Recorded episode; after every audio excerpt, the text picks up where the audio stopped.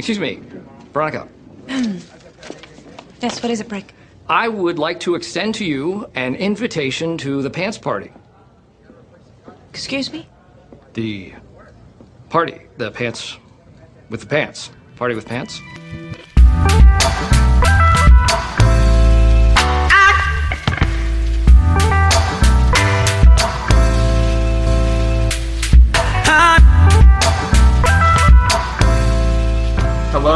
Welcome to the Pants Party.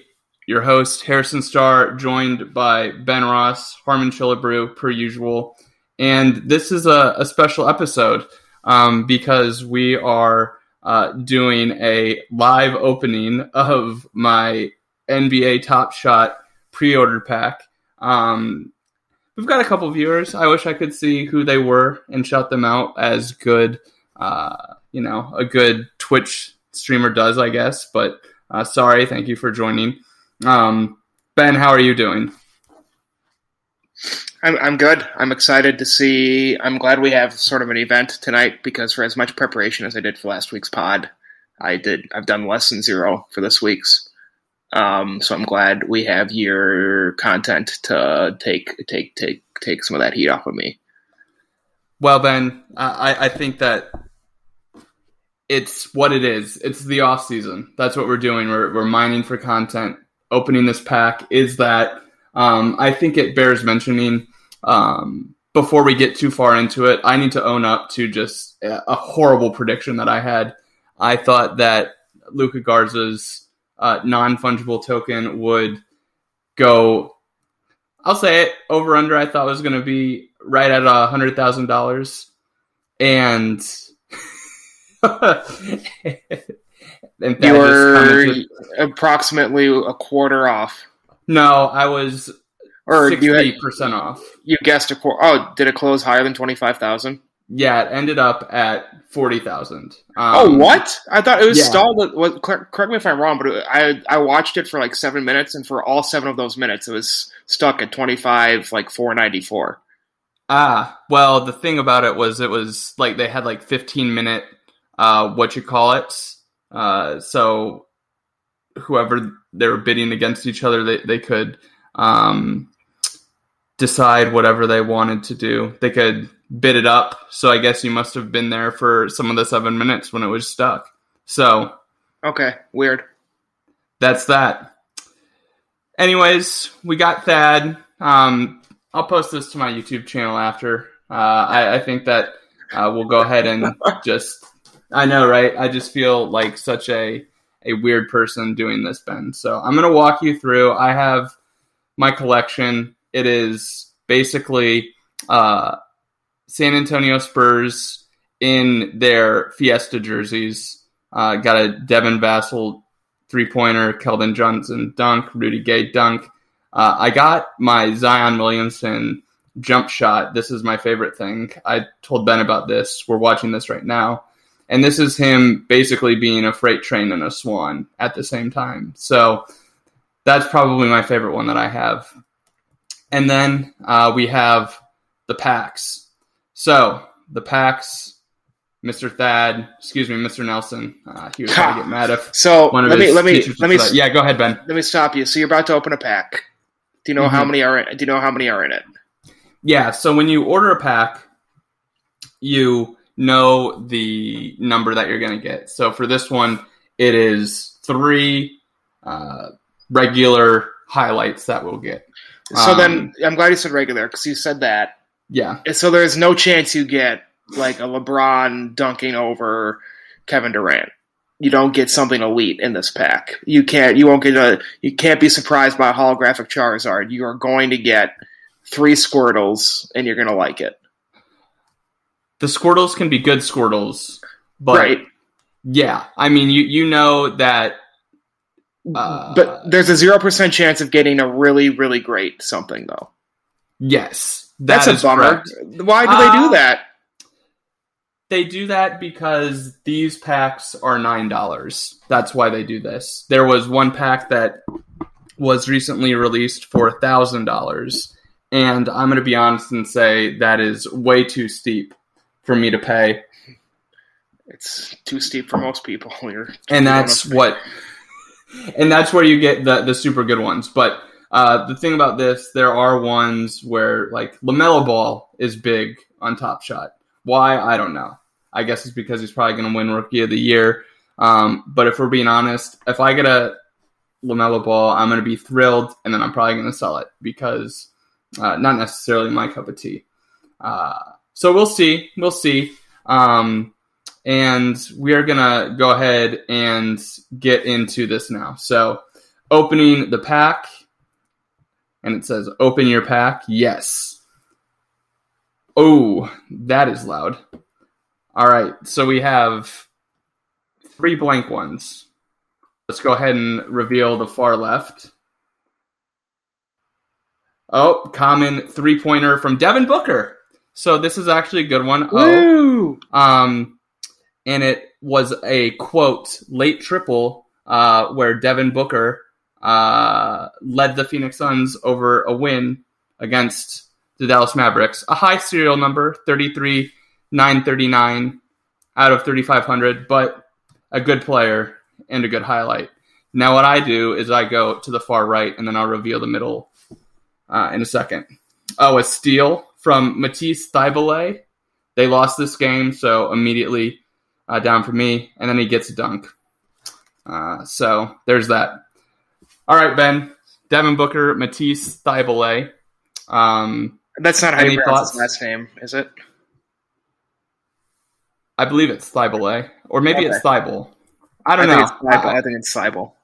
I think whenever a an athlete has the opportunity to pronounce their name in a with a flourish, they should take Mhm. it. So Mhm. um, if I'm Matisse Thybulle, I, I do do uh, Thybulle and not Thibault, but I think you're right. Uh, now we're to the middle one. Uh, Brooklyn three pointer Landry Shamet. I think he's actually Shamit. Um, they won this game big, and we look at this, and you know, from a full pack standpoint, um, gonna be honest, uh, really happy with the Devin Booker, and then the other two, little bit of duds, but um, you know what? You take what you can get in this, Ben. That's all I'll say about that. So with uh, Matisse one, you mentioned it's the game is from a losing effort. Does that affect the value? I don't know. I think it's Okay. it, it affects the value for me, to be honest. And then that's all that matters. I know. So it's like the classic. If I am less disappointed, um, or more disappointed, then I'm more likely to sell it. Maybe people like it, but I think that uh, Mr. Thibault is uh, not quite from from a what do you call it value standpoint. I think it's a little low, as is Sh- Shamit's. Um, but Devin Booker, I think that one. We'll keep an eye on these. So We'll have you, an eye on looked, these. have you looked at what they're worth yet? Oh, do we want to do that? Let's do that. All right. I mean, yeah. Let's see what you're worth. Let's see if I'm All coming right. over to your place to rob you or not. coming coming over to my uh, non fungible token wallet. So here we are. Let's go into moments. We'll break the hell out of that blockchain. Uh, Devin Booker. All right. Let's see. Oh, I guess that's funny. He is the second Booker in my. Uh, oh boy, uh, the baby is sad.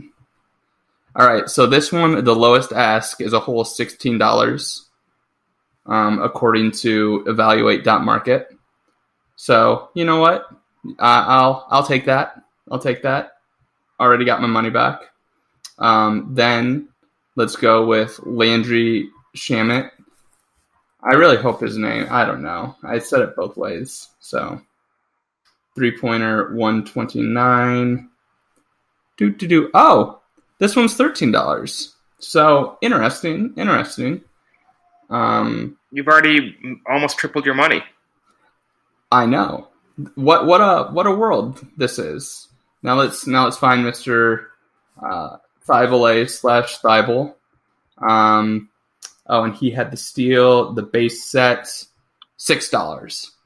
Mm. So, um, like I said, you, t- you take what you can get. Uh, the Landry Shamit one's a little little more than I, I expected it to be, and the Devin Booker one is a little less than I thought it would be. So all in all, it evens out. All right. Good pod, everybody. See you later. Congrats. I'm very happy. For, oh, I mean, I, I'm very nothing. You know, it's exciting stuff. When's your next purchase? When's the next drop? Um, And that's what this is, right? You're chasing the high now. You have to wait till then. You gotta chasing the high. So I mean, now what I'm probably gonna do is uh, just keep an eye out. Um, what they do of late is they've done these pre-orders. This is the second pre-order they've had, um, and that was both for nine dollar ones. Um, they had the nine hundred ninety nine dollar one, um, and I think uh, they might have had a fourteen dollar one that I'm. Oh, here's what they had. They had uh, double that we talked about, I believe, Ben, where it was the fifty thousand pack drop. They sold it as like two twenty five thousand pack drops, but really, if you were outside of fifty thousand, um, you're you're in trouble. So um, that's that's what that is uh, for the NBA Top Shot update. I think I'm gonna I'm gonna keep this stream up, Ben. I, I don't know uh, as we just record this live, see what's going on. And uh, Thad does agree that Booker is, is the nice one of of the three. Um, so I, I I'm happy about that. And he's my second Devin. Did I did I already say that, Ben? Who's the other Devin? Devin Vassell from the Spurs with his uh I know. Both- I know so few NBA players. It is truly. It's crazy. I wonder. I think I can name ten. do, do outside of the 10 that are on, on on the screen that we just talked about Uh, yeah, I won't even name. Dude, I don't know if I could. Have named, I don't think I would have been able to name Devin Booker. Um, Tybal, did Tybal play for? Was did he do something in the tournament? Because that name was super familiar. That's why I. But I wouldn't have been able to name him. You know, of the ten players I named, they're all all stars. I'd probably name I mean, I LeBron James twice. most people I don't think. I um, mean, where where did Thibault go to college? I feel like he went to Washington. Yeah, Washington. So Washington's one of the most interesting programs in my opinion because the amount of talent they can bring in there is quite high because Seattle's a pretty good basketball town. But Lorenzo Romar just basically forgot to coach. I view, Yeah. and then that's what happened with Iowa State in a way. It's like they were bringing in all this NBA talent, but they couldn't put a team together. weren't they And a two or three seed really recently, and then didn't their point guard like break his hand right, like in the practice before the tournament, something crazy like that, and then they lost in the second round. Second, yeah, second round, I think. that reminds me of a, a team that we're a fan of, Ben. I kind of wish our point guard, wish our point guard broke his hand. Um, everything else is fucking broken. Oh my god. I don't wish Uh, that. It's just No, it-. I know, but I kind of do. Uh, I'm so sick of talking about this. Our point guard and the team he plays for. Oh boy. Well, should we should we roll into a quick basketball update before talking? I mean, yeah, there's there's more to talk about. Is the team? So yeah, we have to talk about it. so so we mentioned uh, the Luka Garza NFT and that income officially uh, you know makes it so that he won't return.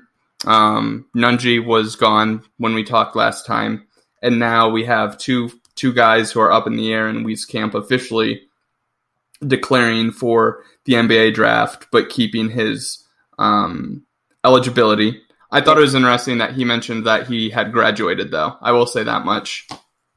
Wet foot, dry foot with Wieskamp.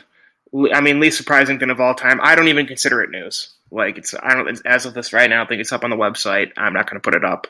It's like just at this point, it's just I think is I think everybody should go and do do the Calipari thing. And he makes his walk-ons go and do it right. Like why wouldn't you go and get evaluated? Why would if you're Joe Toussaint? I mean, you're rehabbing, I guess, but why wouldn't you go and get evaluated by the NBA? It seems like something everybody should do. Yeah, yeah. I mean, it's it's a no brainer if you're anything close to NBA talent. Get get an opinion from someone who isn't your coach, and I mean, these teams are largely, it would seem like, happy to oblige, even if it's, yeah, I haven't watched one second of you, or I only know who you are because I was watching player X on your team. yeah. Um, because hey, your your coach can tell you a truth, but sometimes it's easier to hear it from a quote unquote objective source. I believe in I believe in nose blindness. I believe you know I I smell things or I can't smell things in my apartment that strangers can smell when they walk in, and I'm sure and I think that that goes for everything in life. You know, you just need a fresh pair of eyes, ears, hands, nostrils on any anything um, that you think is worth a damn uh, for for how you will make your living. So I firmly believe in that. I do want to spell the T on something you might have said about Wieskamp. Did or did not say in our Slack. So do you? Uh, I'm going to let you make that declaration unless you want me to do it for you. Oh, is it just my grad transfer question Yes. mark? Yes. Yes. I mean, I don't think that Yeah. I, it's I, a possibility, but I, I I did find it very interesting that he mentioned explicitly that he had graduated from college. Um, which good for him. Like, I mean, that to be clear, that is awesome. I don't Um, think I'm not getting as hung up as uh, on it as you are. I don't think it's a weird thing to say at all.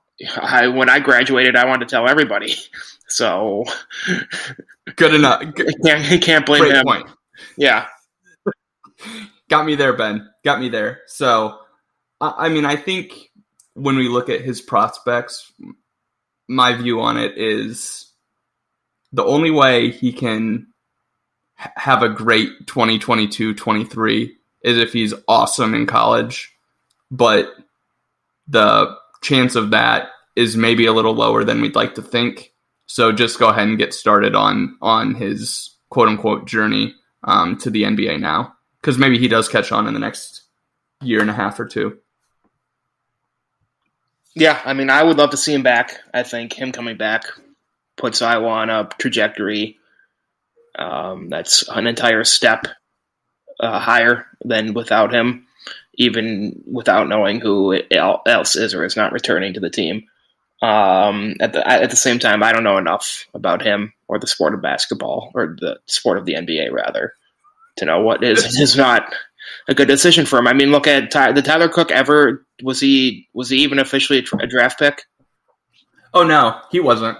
He Yeah. wasn't. I mean, he, So, so like if Wieskamp can go and do what Cook is doing, why not? And maybe even have um, a, a timeline that's one year accelerated compared to Cook, which I, I without again without knowing a thing, if you were to tell me, you know, Wieskamp would get the contract that Cook got a year earlier, I'd say that sounds about right. Because this is three years now for Cook. Um, not to not to use pejorative, but mucking it up in the G League and Mhm. finally getting rewarded with a contract that that's been three years, right? And great, it's good for him. You know, in hindsight, him leaving, I always thought, thought him leaving was the right decision. I really did. Um, and three years, not not a huge, and you're making money in those three years too. So it's not like you're just scumming it up, making Oh, yeah, exactly. more, more than decent money. Yeah, yeah. So, I, I, Wieskamp's in the position of not having a bad decision to make. I, I think is ultimately what where I Yeah. stand with him. Yep. And then, do we want to talk uh, Bohannon, or we do we want to talk about missing out on Liam Ro- Re- Liam Robbins, or Let's both? say- Let's say, well, save, save our vegetables for last. First, we should say Nunge is going to Xavier. I don't think we said Oh that yes, last week. Going to Xavier. A little surprised. It's about a three-hour drive from where he is, but great. I think that's the best of. I always thought uh, Bowling Green were, is was where he was going to end up, um, based on my very light interneting. Uh, Xavier, fine, great. I think it's a fantastic move for him.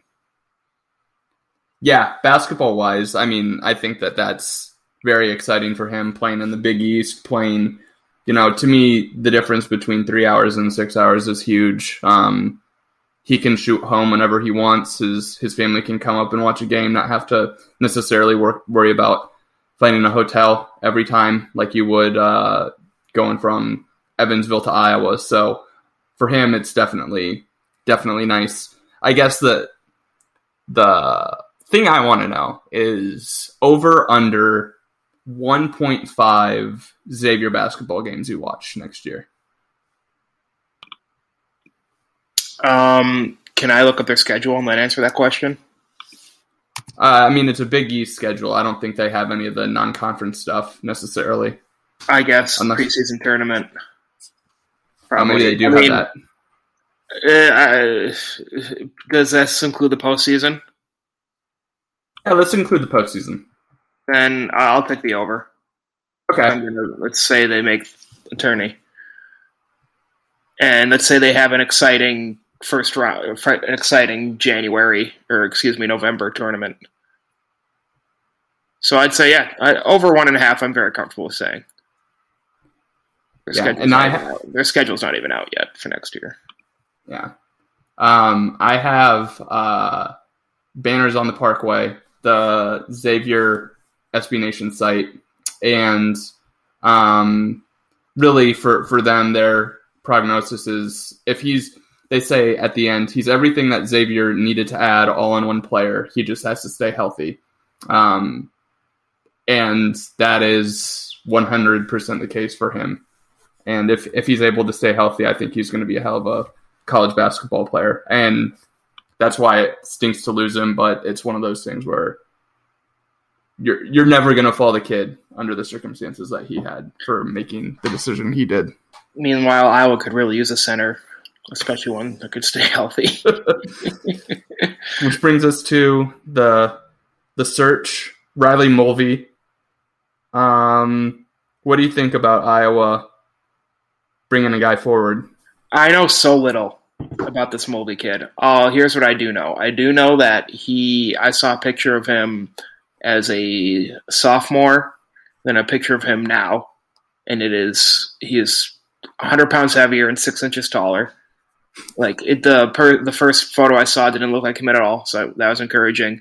After that, I know so little about him. He's a four star, right? Isn't he consensus four star, or is he three on the fringe?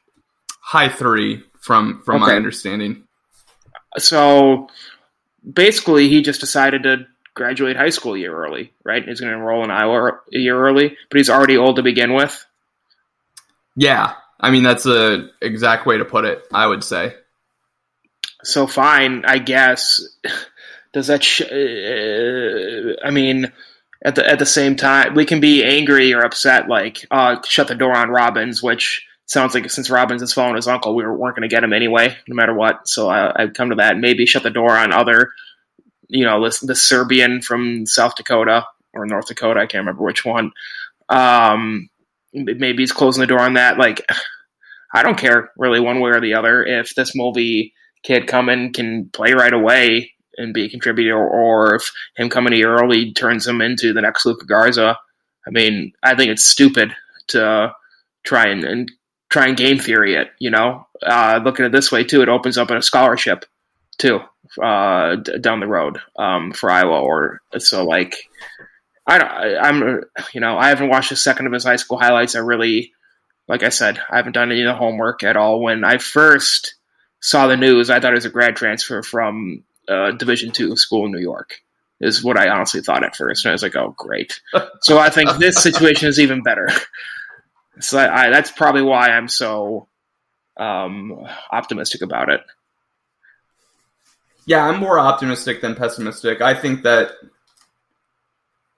the way I viewed the him making the decision was that Fran felt good about maybe getting one of the two grad transfers he was pursuing, but not both of them.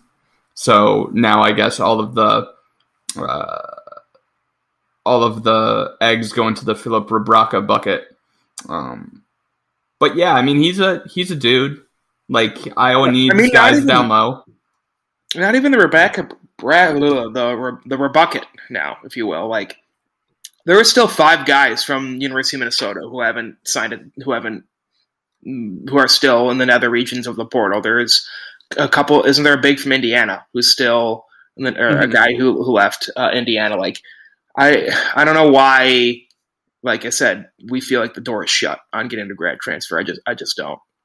unless unless there is some uh, scholarship um, finagling that I'm not privy to. That's fair. I guess I'm thinking of someone who can come in and be high impact. I think Rebraca is the only guy that I can see that would be that type of player. But I think if you're looking at Bakari Evelyn types for the post, yeah, there are a ton of those out there for Iowa to get that can eat up 15, 20 minutes. You know, Ogundele and Mulvey will have another 10 to 20 potentially. And then you fill in the gaps with Keegan Murray at the five, and that's probably that's a post rotation. I'm not going to argue with that at all. No, not even a little bit. And So- like, I mean, I, I mean, I'll just say, like, you know, that other big from Minnesota, he was a four star recruit. I don't Mhm. think he's gotten anywhere yet. So, like, he could be a high impact guy. We just don't know. He was behind Liam Robbins this year. Ah, it all comes back to Liam Robbins. Just Yeah. like it all comes back to Jordan Bohannon, the vegetables. Oh, I- I, what was the news with that? I guess he still hasn't. He's Yeah, I mean, still- the- we're still talking about him. I think I think he'd listen to this, dude, because there's no way, like he know he knows he's got an audience out there. Because well, it's like it's like Logan Paul who only creates content because he's got haters. It's like that. That's what Bohannon's doing. And well, I wouldn't even classify us as haters. I mean, I guess you would have to after listening to our last podcast about him, but or at least me. Yes, But yeah, I don't know. That's that's sort of how I feel about it. But what's the news with him? He just still isn't. The the news, news is is that there's still news to come. To me, the oh oh a 22 year old can't make a decision. No way. Like No, I mean the thing that cracks me up about Bohannon is seeing the other guys return, uh, Brad Davison and Eli Brooks, and to me it's like, ooh, if I'm reading the tea leaves, this means that Bohannon's definitely returning. But man, I just Iowa needs to change its style of play, and by that I mean Bohannon needs to change his style of play if if Iowa's going to be good next year because if he's like the the type of player that he's been his whole career, which is very offense oriented, defense optional. My fear is that we see all the young kids take after that in a similar fashion to how Peter Jok kind of instilled that offense first mentality and it turned them into a really good offensive team but they were so selective defensively that it was just frustrating uh, for the rest of their tenure. So hopefully, hopefully he's just a gunner that if he has it, he he plays, he he makes shots, he works his tail off on defense. If he doesn't have it, then those minutes go elsewhere, and he's treated a little more like, for lack of a better comparison, like Joe Toussaint has been for the last year and a half, where the second he makes a mistake, he's uh, not necessarily given the opportunity to play through it like uh, the rest of the kids on his team. Because, like, to me, Iowa's now a de- developmental team next year, um, short of Wieskamp coming back. And they're going to need to develop a different style of play than the one that they had this year. So, you know, on to the next one. That's kind of my my thought. But I'm not going to turn down a 40% shooter because the team as constructed needs shooting. let me let me just read the third comment on Bucky's fifth quarter. Damn, Oh, I'm I'm trying not to be a jerk, but I was really hoping he would move on. I want the youth movement next year. I was looking forward to the young guys getting all the minutes and learning from trial by error. Brad is what he is by now, and I don't think him coming back improves the win total by that much, but we will see. Brad Davison or Jordan Bohannon comment? I mean, yeah, that that can be said for for Jordan Bohannon or Brad Davison. I I mm-hmm. I think it's a you are you know who your guys are that have been here for so long is ultimately the takeaway from that. And like the the thing that kind of cracks me up is like you look at Bohannon, you look at Davison, and you look at Brooks, and like Brooks is to me my guy, that kid's awesome because he's basically an undersized shooting guard, which is what you would like Bohannon to be. Can be a little bit of an offensive, the primary ball handler, but he's also a great shooter. He consistently takes, you know, the best perimeter player that Michigan's playing, and he just scraps. And he's not dirty. Like I mean, Eli Brooks is the he's the combination of Bohannon and Davison that you're like, I'll take him for next year because he can do what we need uh, in any circumstance. And he's just a little small, so he's not going to make it in the NBA. Davison or Bohannon? Oh, who that comment was about? Yeah, well, who was a little small? Oh, Bohannon and Brooks. Yeah. Oh, okay. Yeah. So, um, basketball. That was that was a fun thirty minutes. Yeah, I'm over it. Until next week when Bohannon posts another uh, another hand on chin emoji, and we're going to be talking about it then. pretty much, pretty much. Um, so then we look at football, and to me, the football thing was interesting because I thought for sure that uh, they would throw out Brian first so that he didn't oh, have to answer yeah. any questions about quarterback after everyone saw him. I thought that was a no-brainer, and that was my first takeaway. Is that a too hot of a take? So who they throw out first was Woods and um... yeah. So Woods, Copeland, and Niemann were the guys Niemann, we, we heard from today. Yeah. Um, well, I mean, Woods is good stuff. Woods is going to be a, a, head coach someday. I'm not sure where, but I, I think Woods is great. I, I, did read some of his stuff and stuff on Shudak and all of that. I know it kind of made, made me feel vindicated from last week uh, when I ranked special teams as high as I did because it feels kind of silly I guess, to Barry Woods as a special teams coordinator, but it's at the same time like Sneaky is like you know maybe the, th- third most important coordinator. I mean, yeah, third most important coordinator after offense, like third most important position coach, I guess, after offensive coordinator, defensive coordinator, and then Woods. At because think about how think about how great special teams was last year between Charlie Jones and Keith Duncan and Ihmir Smith-Marsette. You know, a lot of that obviously is the talent of and and Tory Taylor. so obviously that's a personnel thing um, too. But it's like this: if this special teams look at it this way, is like, are they worth an extra? I don't know how to quantify it, but they worth extra like three points a game because of LeVar Woods' coaching, maybe, and that's pretty great. I mean, is it how hot of a take is it to say that LeVar Woods is the second most important coach on on Iowa's staff? I think the problem is I'll say best. I'll say second best all day. Most important. Okay. I, I, most important is just because like I don't know. It's like saying your I don't know. Is your I'm trying to think of what's more important to you, like your left ear or your right arm. You know, just because of you you do a lot more with your right arm than your left ear. So that's that's the case for Brian Ferentz, an offensive coordinator.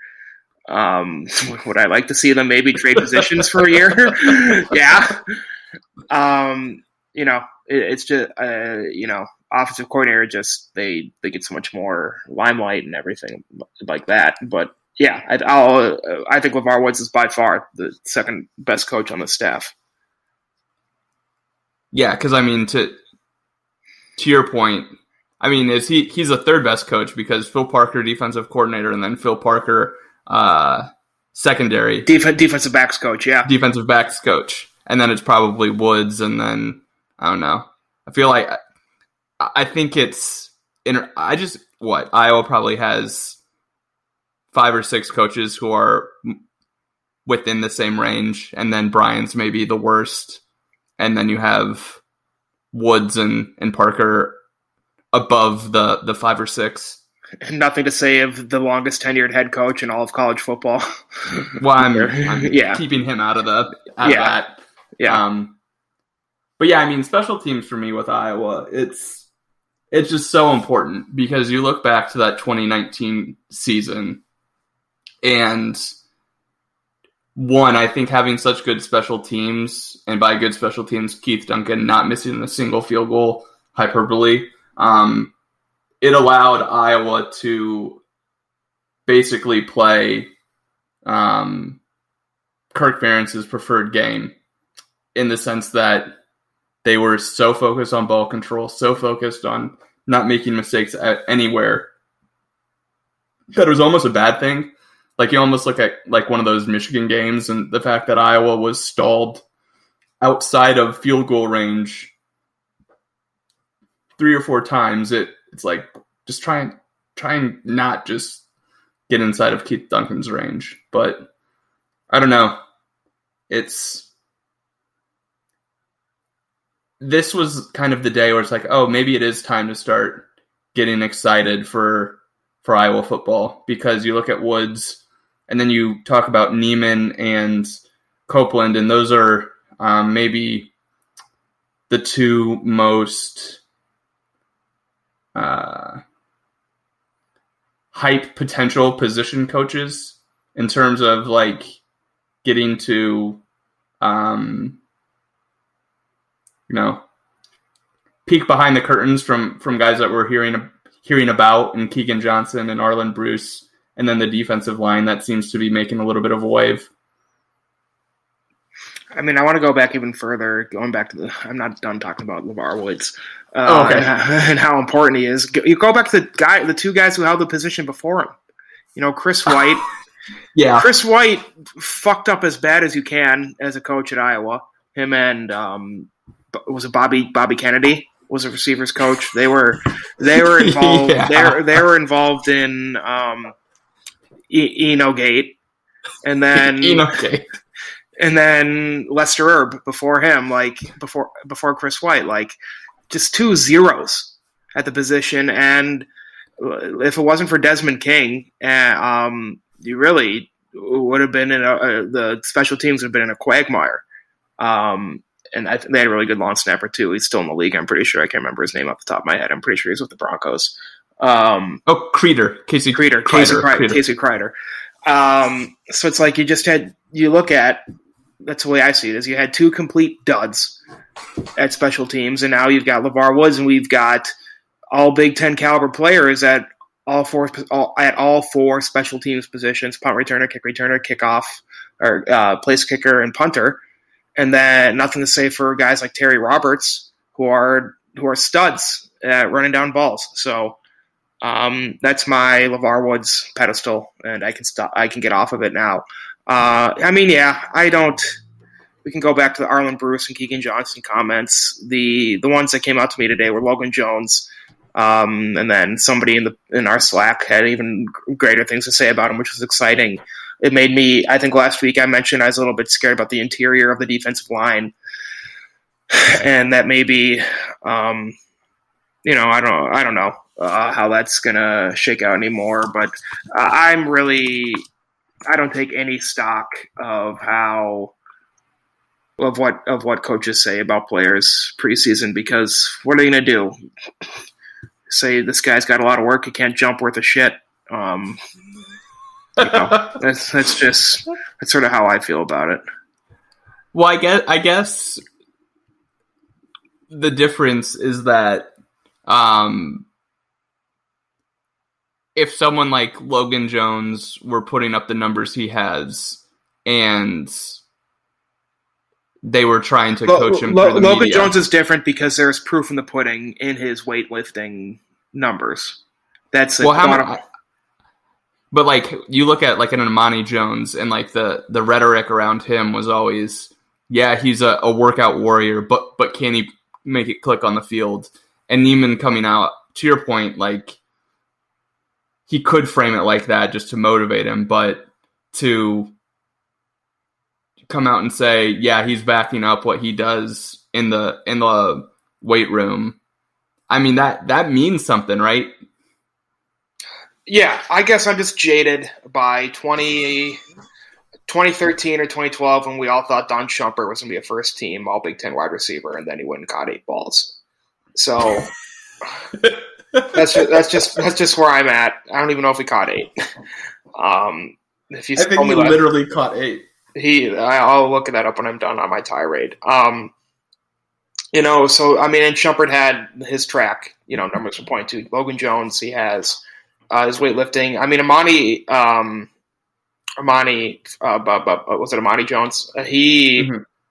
he had the weightlifting numbers too, but at the same time, he was just sort of seemed like a positionless. Uh, unfortunately, a man without a country. You know, too sort of too small to play linebacker too excuse me and, and at the same time a little too too small to play defensive end like should he have been playing on the interior more like who who i mean i don't know how to do the revisionist history on him because he, he was so great um, or he could have i felt like he could have been so great and, and at the same time we also had enough film on jones to be like nobody gets in a position to make a play better than him and nobody screws it up you know the way he he was able to as well. So it's just there's gonna be so much there's so much green uh, green around the gills with this. Uh, te- I mean, not so much, I guess, just with these particular guys. That's how it is with college football. Um, uh, like I said, I'm not buying any stock until we we got Indiana. I, I'm not ready to declare anything until then. Eight Oh, months boy. from now. Oh boy, it feels early to start looking at the schedule. I'm not even, you're not, even right. not even looking at the schedule. I'm just you know that that's the that's the that's the that's just all that's that's my calendar. It's between now between now and Indiana. And that's basically it.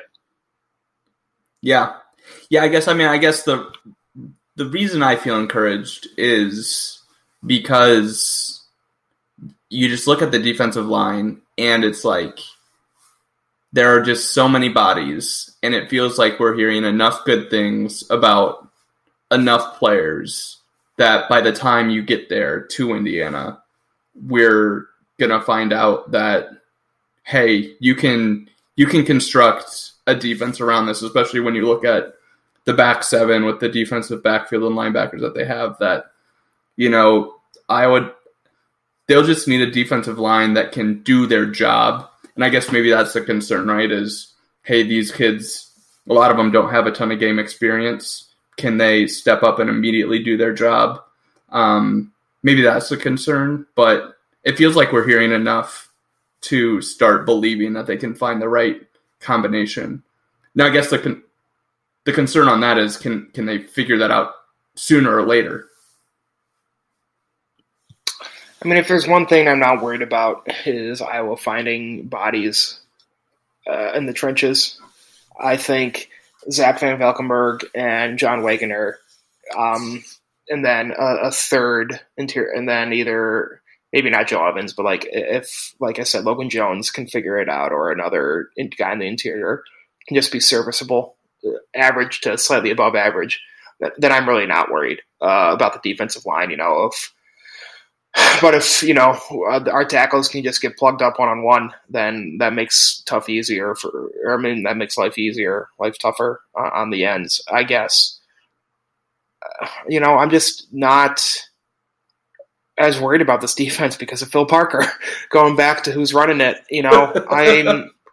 I just have a really tough time, and then especially when we have guys like, I mean, I'm more. I'm more worried than if we have really soft interior lineman that that makes Jack Campbell's life tougher. You know, I, go I talk about this every time we get on. We talk about this, but it's like when I was covering 2012, that defensive line was so horrific.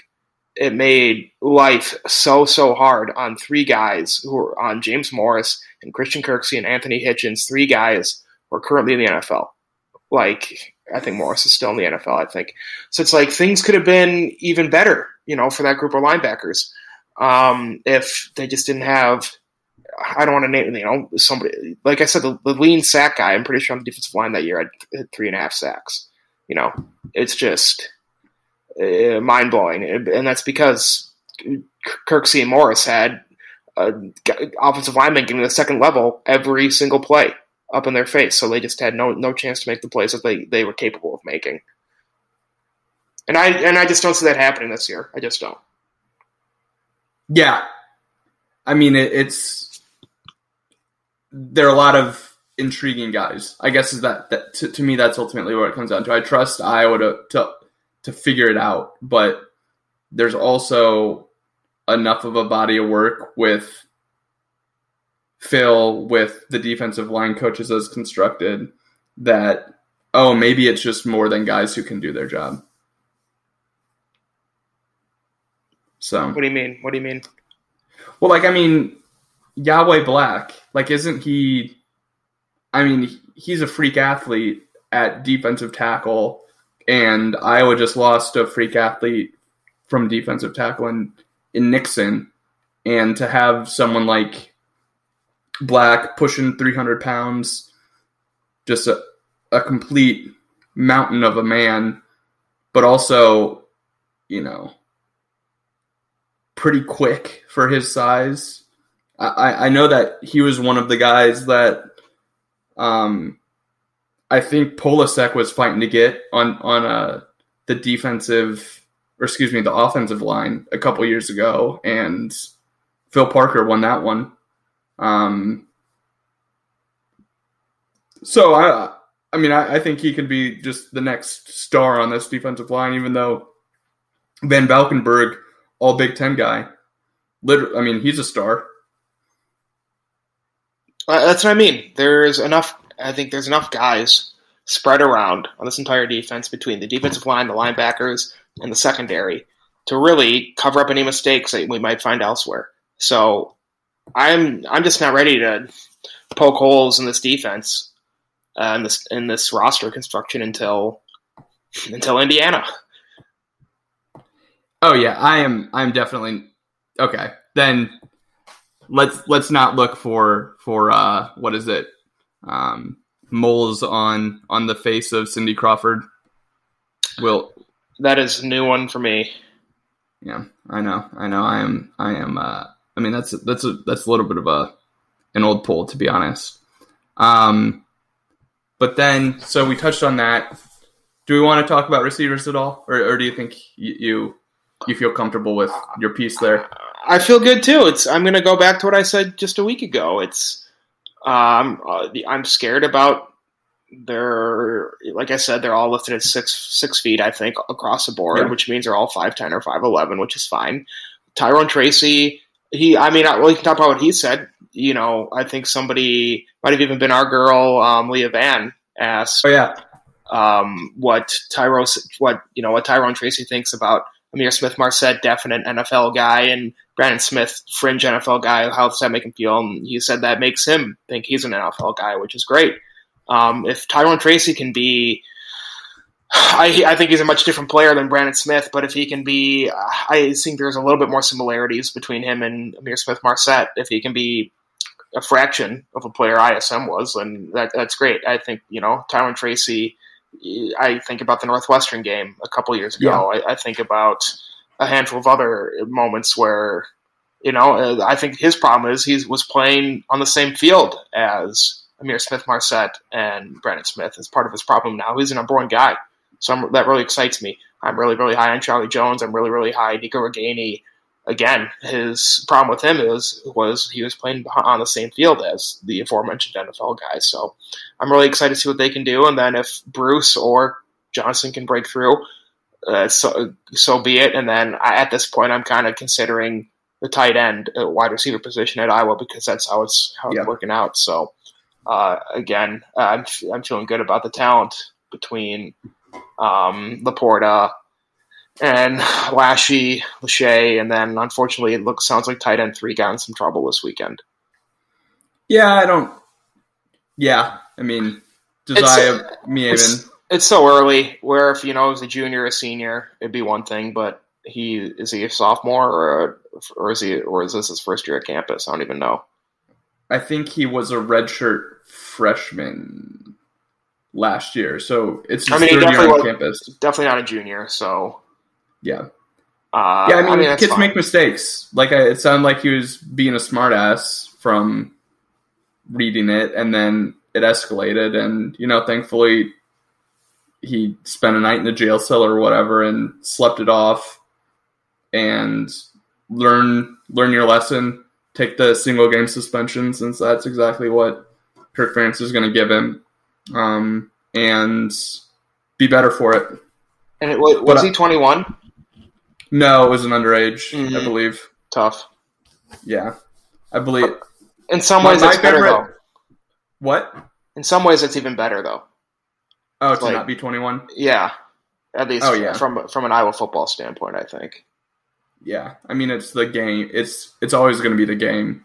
Yeah, But Yeah, I mean there's the question mark on on offense is like you said.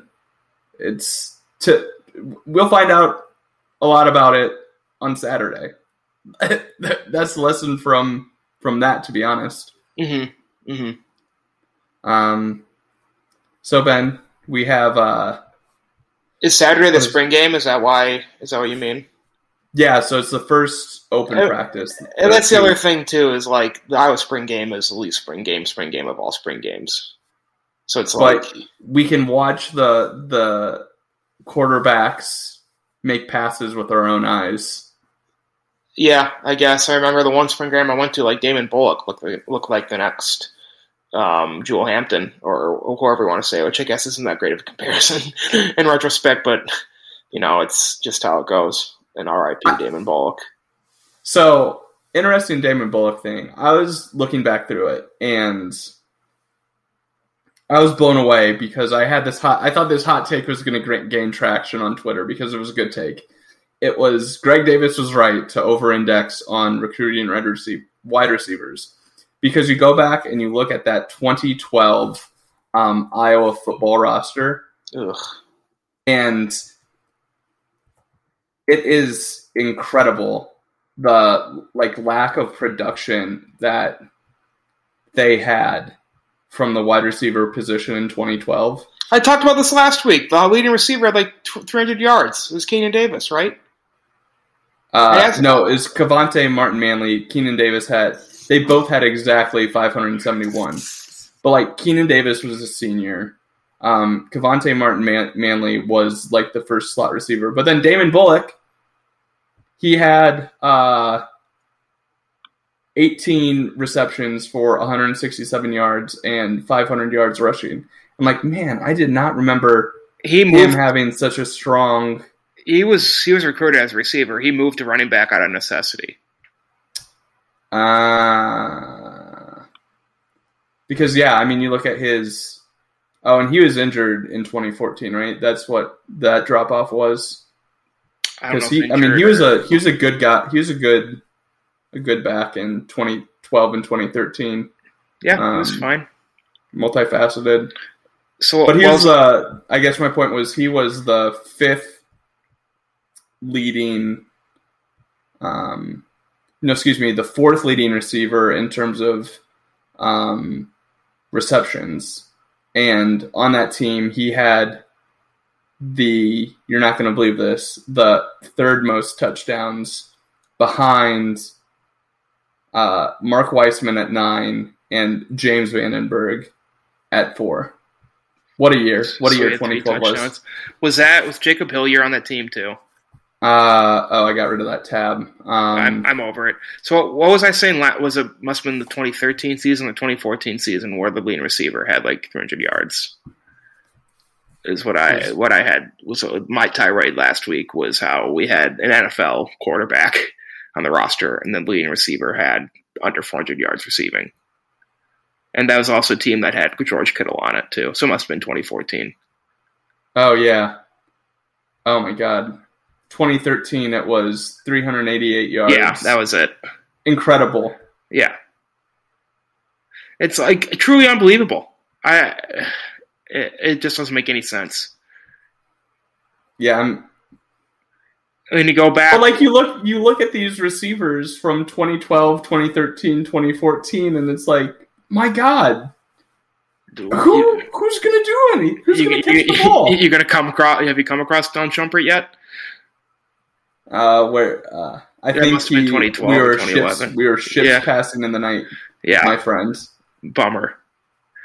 Um, I mean, and so that just tells you how how the program ha- has progressed, I guess. And the same time, you know, the rushing numbers are down, but I think who knows for how long with Goodson with with, with Goodson, and then you know we had the the Wadley, LeShun Daniels year, and the Kanziri mixed in there too. It's like the we we can lament God, and I'm not apologizing for anything. It's like we can lament Brian Ferentz learning on the fly. But it's like objectively, you know, the offense has gotten better. But unfortunately, offenses across the board have gotten better.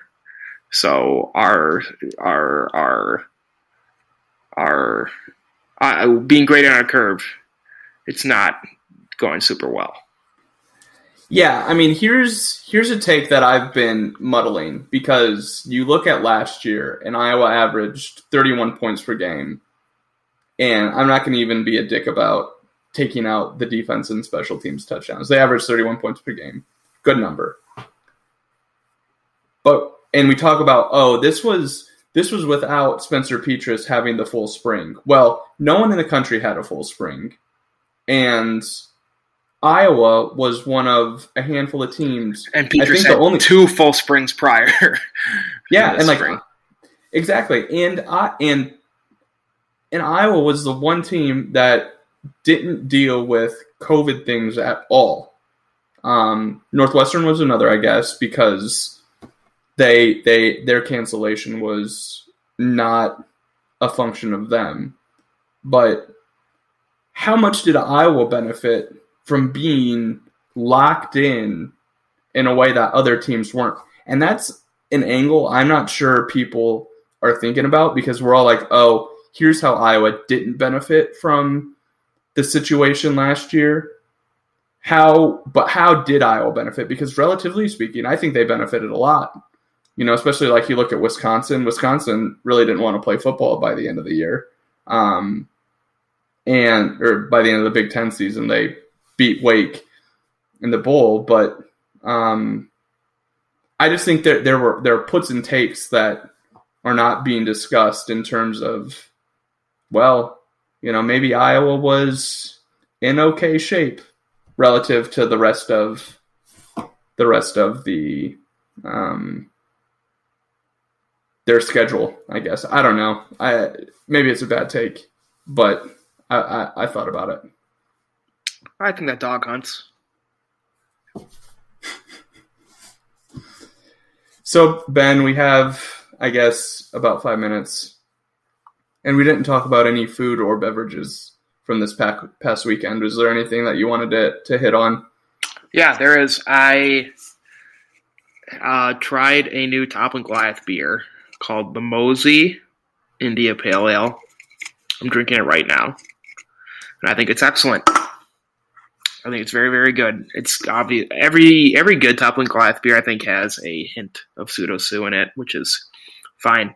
I get it. I think it's because of the mosaic hops um, that are in this. But this is a new one from Toppling Goliath. I haven't seen it before. Highly recommend it. Other than that, I don't think I ate. I've been eating so. I typically try and keep a really clean diet Monday through Friday, ideally Monday through Saturday, and I've just been like Christmas level, like holiday levels of indulging um, this entire week. Uh, haven't been working out either. I don't feel good about it. I tried my first. I got my new number one favorite dessert, store bought dessert I've ever had. Um, Diana's chocolate covered frozen banana. Mm, It's it's the best. I, I ate three on Sunday. incredible. They're, they're so good. They're half bananas, but yeah, I can't. Have you had one? No, but my mom's name is Diana, Mm. and randomly from years back, she has a Diana's bananas. That's exactly what it. I think it's a Chicago company, actually.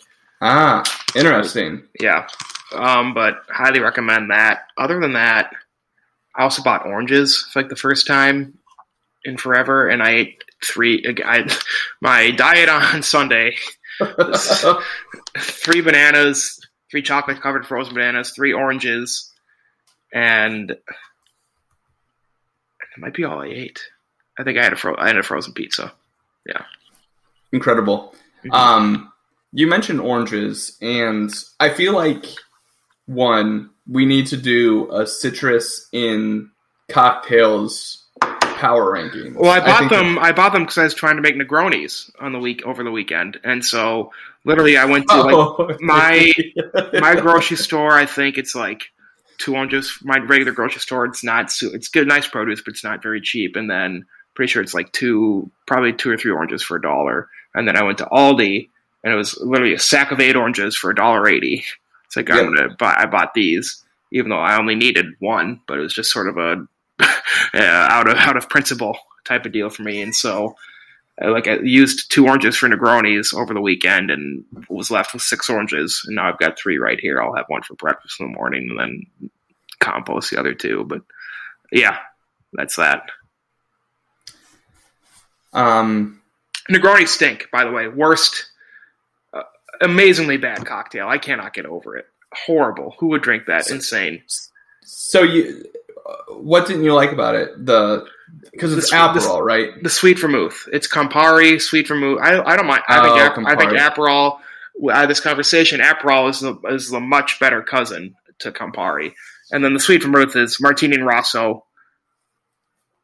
I had to dump the bottle. I had to throw away the bottle because looking at it, the smell of it made me want to vomit. And then the Oh, gin, I gin is I fine. rec- I recently got a sweet vermouth. I made sure it was not the Martina and Rosso one. I'll have to send you the brand because I'm not trying this again, so I don't. Ca- I don't care No. how.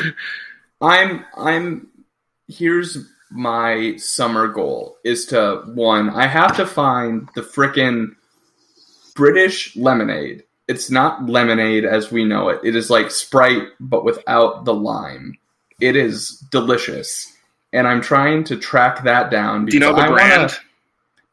Ben, I don't know it all. I don't know it all. I bought San Pellegrino Limonata um, for like 20 bucks It's so expensive. online, 24 pack. So Yeah, you got it. Yeah. it average if it, it averages out. But that's fine. It's not what I want because I want to I want to nail Pimm's cup. I want to figure out how to have the right Pimm's cup for my summer because that's all I want to drink is Pimm's cup. And so that's why I have sweet vermouth. The But you sweet can- vermouth is actually pretty good. You can make a fine. Oh, so and that's the brand you're telling me because I would not use is sweet vermouth going to Pimm's Cup because I would not use this for. And I love Pimm's cups, and you maybe want to get one, so I need to buy some Pimm's. What else is in a Pimm's cup? I feel like it's a Long Island iced tea of Great Britain. Yeah, so it's basically gin, sweet vermouth, and orange liqueur. They recommend Grand Marnier, the recipe that I have. What's wrong with Cointreau? Because I have so much Cointreau. I think it's because you want a you want a darker color No, I don't care about the that. Pimm's. So I, I'm I'm pro Cointreau as well, um, but I went ahead and got some Grand Marnier, um, and then it's ginger beer. Ginger beer is fine, I think, and it's actually pretty good. But I think it's bad by itself. London Mule, Dublin Mule, whatever. Fantastic. yeah, so when you add in the um, the Cheaters Cup or whatever they call it, the Pimm's plus the ginger beer, it works. But I want to find Are you not supposed to use British lemonade. Pimm's? Are you not supposed to use Pimm's in a real Pimm's cup? I'm in Northwest Arkansas, Ben. As Mr. Blocker Hawk, Blocker Hawk has mentioned, we I bring up Arkansas all the time. yeah. Northwest Arkansas, and I, I haven't been able to find Pimm's here. I think it's a strictly British, like it's not imported, unless you. Are you, have serious? some- I've got I've seen Pimm's you have a back every- channel? And every liquor store I've been to. The liquor store I worked at, at Binny's in Chicago, they got it. Pimm's is not. You can easily find Pimm's anywhere. Okay, I'm like shocked. I'm shocked to hear the big box store, dude. A Total Wine will have Pimm's. I guarantee it, I don't have a total wine, Ben. Like that's what I'm telling you. dude. Even Trader Joe's. I bet is there Trader Joe's? I you? don't have Trader Joe's. Oh Ben. my You know the God. company. You know the company I work for and who owns this this They- town You're right. You're right. So God, that is sad. Um, in Arkansas's liquor laws. Oh, that's another thing too. Well, maybe I'll I'll mail you a bottle. Um, what was I going to say? Um, so a Cheaters Cup. That's interesting. So I'm gonna look at the recipe now. So my Sunday activity was supposed to. It didn't happen for lots of reasons. I've been wanting to make homemade limoncello, limoncello, Ooh. and it's like pretty. It's not easy because you have to peel a shit ton of lemons. You have to peel them a particular way, and you need a particular kind of lemon. And I'm I I actually made some calls up to some produce stores in Chicago about yeah you're supposed to use Pimm's in a Pimm's cup.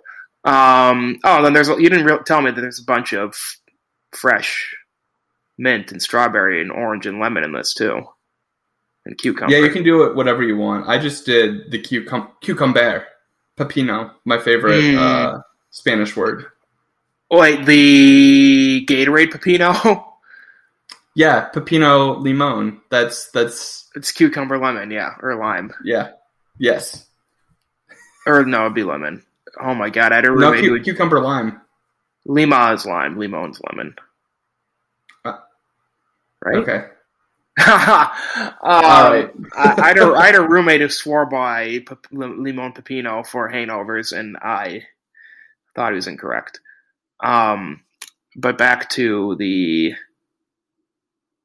limoncello. I've that's something I want to do, but you have to buy like thirty lemons and wait two weeks, and then Yep. buy buy ten more lemons if you want to make it the right way. Uh, to do the the real lemon sugar and some and then I was Oh, reading yeah. somebody and then you know Chicago is all Italian families and then some were saying you need to get a certain kind of lemon and oh there's only one market that sells this kind of lemons are like forty five dollars a pound not that much but it's kind of ridiculous. Uh, but it's a type of lemon where I can't remember the name where you can eat the rind like an apple. Like the lemons are huge like twice the size of a conventional lemon and you could you bite you can bite into them the same way you bite into an apple. And that's the kind That's of kind of lemon i'd never heard of it before uh, but there's a video of it i can send it to you and that's the kind of lemon you're supposed to use and we probably won't be doing that. I'm gonna probably just gonna f- fly down to costco because they got the cheap vodka too i want to use to make it because um, i was reading online that y- for people like me, as in, let's say, seasoned drinkers, would want to use um, Everclear for it. Ooh. But I don't think I want to. I want to have this be a tasty little treat. Uh, so I'm just going to use regular 80 proof vodka. And that's my piece.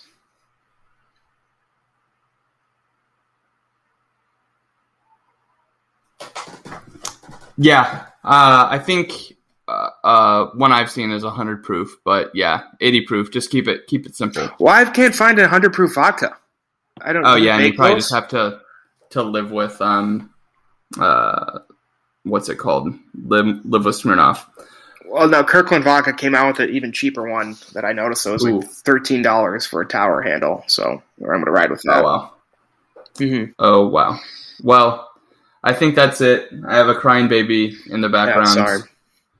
Uh, so you saw him just. No, I said sorry. That was me. Oh, oh no, no, no, no worries, no Yeah. worries. Um, but uh, another good pants party, Ben. Uh, Always for- is. So, so I think that uh, we'll go ahead and see how this worked out. See if anyone watches the stream. I would be blown away if they actually did. But I'm I'm glad we moved Top Shot to the front today, but I think next time we should have it at the back back end for your next opening because we've got to make people wait for the dessert. ooh, you're right. You're right. Yeah. We can do that. We can do that next time. We can do that next time. So, Mhm. um, for Ben Ross, for myself, Harrison Starr, go Hawks.